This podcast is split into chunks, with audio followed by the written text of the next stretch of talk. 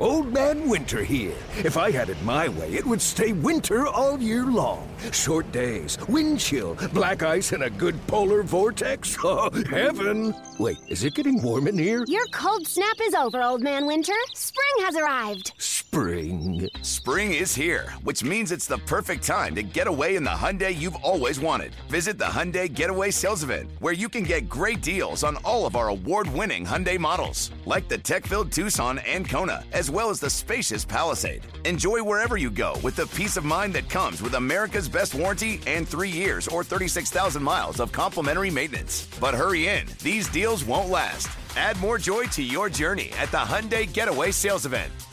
Now get 0% APR or up to 1500 bonus cash on the Hyundai Tucson. Now, during the Hyundai Getaway Sales Event.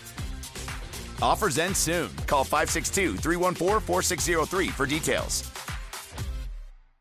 Passion, drive, and patience. What brings home the winning trophy is also what keeps your ride or die alive. eBay Motors has everything you need to maintain your vehicle and level it up to peak performance from superchargers, roof racks, exhaust kits, LED headlights, and more. Whether you're into speed, power, or style, eBay Motors has got you covered.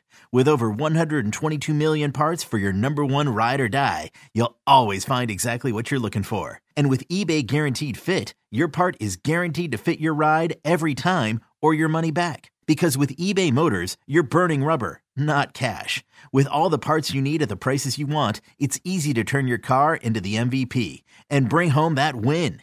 Keep your ride or die alive at ebaymotors.com. Eligible items only. Exclusions apply. I told somebody asked me, was like, is this the most entertaining game that you ever watched? And I was like, you know what? It may be number two, only to the Boise State Oklahoma game. Yeah, that was a good one. No That doubt. that still to me was the most entertaining game with all the trick plays and everything like that. But that went to overtime. This didn't have to go to overtime. So TCU moves on. They take on a Georgia team. If I'm Ohio State, Ryan Day, you, you had the lead for almost 59 minutes of the game, but you didn't have the lead at the right time. At the very end, you had an opportunity. Yeah, I- honestly, I may be oversimplifying this, Howard. You can stop me if I am. This whole thing changed when Marvin Harrison Jr. got knocked out the game. It was a legal hit. targeted. See, I don't. Th- I think it was a legal hit. I think it was just. I don't think it was targeting Howard.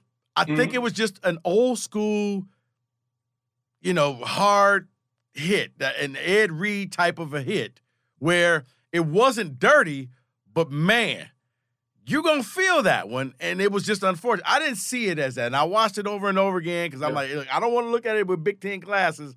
Right. I was like, he actually just kind of really lit him up. And unless you want to say defenseless receiver, now if you want to go that route, I'll give you that. But the hit, That- in that- my opinion, part of it. yeah, and you know what? You're right. See, That's, that's that's part of it. That's why the BTN gives you the I big You're bucks. absolutely right, though.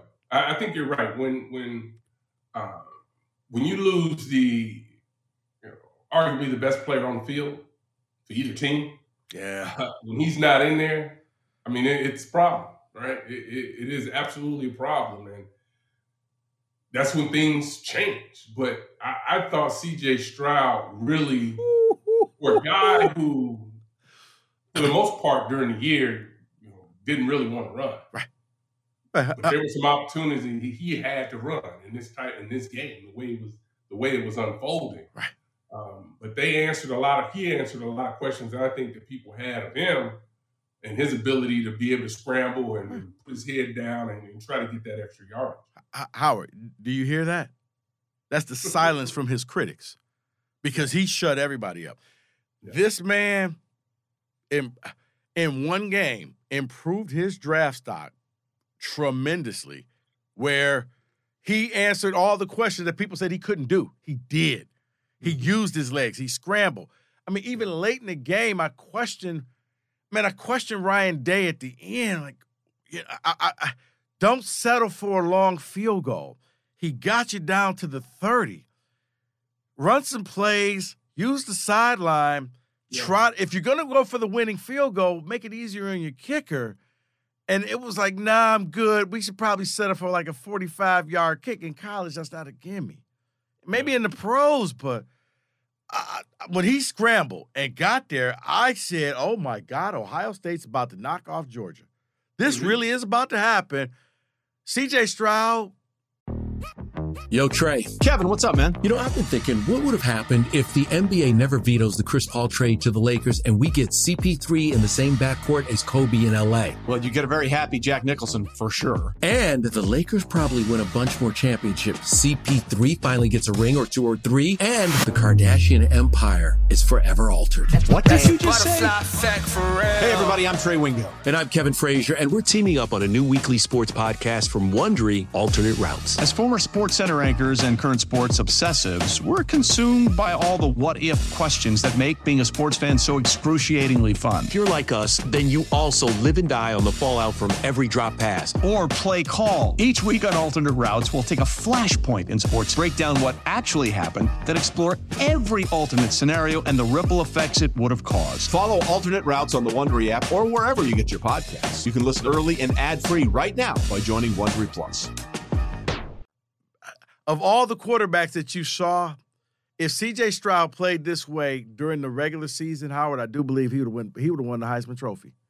Right. Well, things were set up for him to do that. I, I think one of the reasons he didn't was, you know, obviously the loss to, to Michigan. Right. Um, it was a big part of it um, because people were then all of a sudden looking, and he had some games early that the numbers weren't necessarily great, but he played like that every weekend. It's no question. You know, he probably wins it, wins it quite handily. Right. Um, Right. Because to me, Caleb Williams won it because somebody had to win it.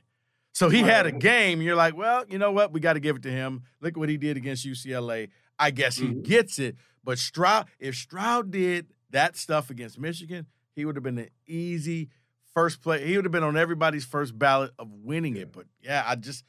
I, I was sitting there, and a couple times I'm just uh clapping at the TV set, like, you know what? This, hey, strong Jay. Well, I, I tell you, I think one of the things that has probably come out of this, well, it has come out of this. I think he probably, Ryan Day probably mentioned this and has been thinking about it for a while, particularly since Kevin Wilson uh, is moved on to his head coaching job, um, is giving up the play call. There, there's been a lot of talk, you know, as a head coach, particularly on the offensive side, defense too. You know, can you can you really manage the the elite teams and also be that play caller and still be able to be involved with everything that, that's going on.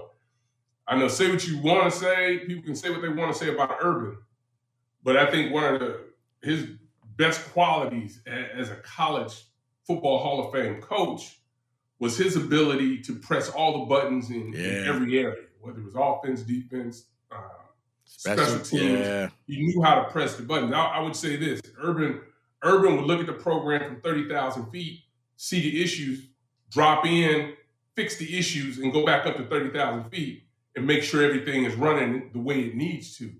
And, and I think Ryan Day has has gotten to the point now where he's going to relinquish those play calling duties because you know I think it, it, it'd be better for him and better for the team if he can be involved in the entire uh, offense, defense, and special teams to be able to look at it and trust that the next person that's going to call plays for him is is going to do the things that he needs to do. You know what? It's, it's funny that you say that.